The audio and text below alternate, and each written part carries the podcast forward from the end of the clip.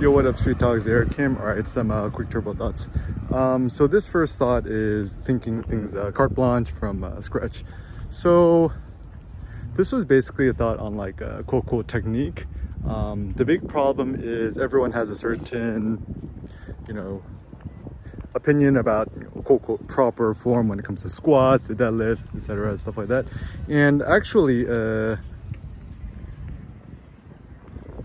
it's so funny because like just like little squats got to squat super low right? And actually one thing i actually did for fun at the gym was uh, i did a 540 pound micro squat when i was back in cambodia phnom penh.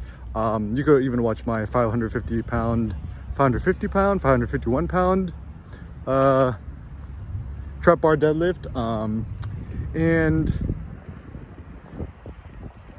the importance of thinking things carte blanche is that you kind of like you challenge yourself to think about things like what is cool, cool, proper, what isn't, and you kind of test it yourself. So even something I I I did the gym because you know I just did a four plate um, trap bar deadlift and then it maxes out at four plates, which kind of sucks.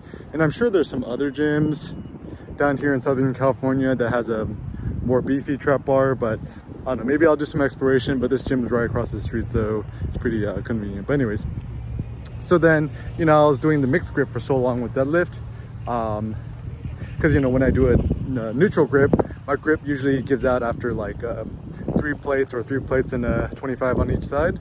And actually after watching Hafthor the the one strongman deadlift 501 kilograms which is like 1200 something pounds one one kilogram more than eddie hall uh he used these like figure eight straps and then that allows you to keep your both your wrists in a neutral position and maybe uh, improve your leverages or at least uh, improve your the prevent the the bar from slipping onto your your hand. Um, but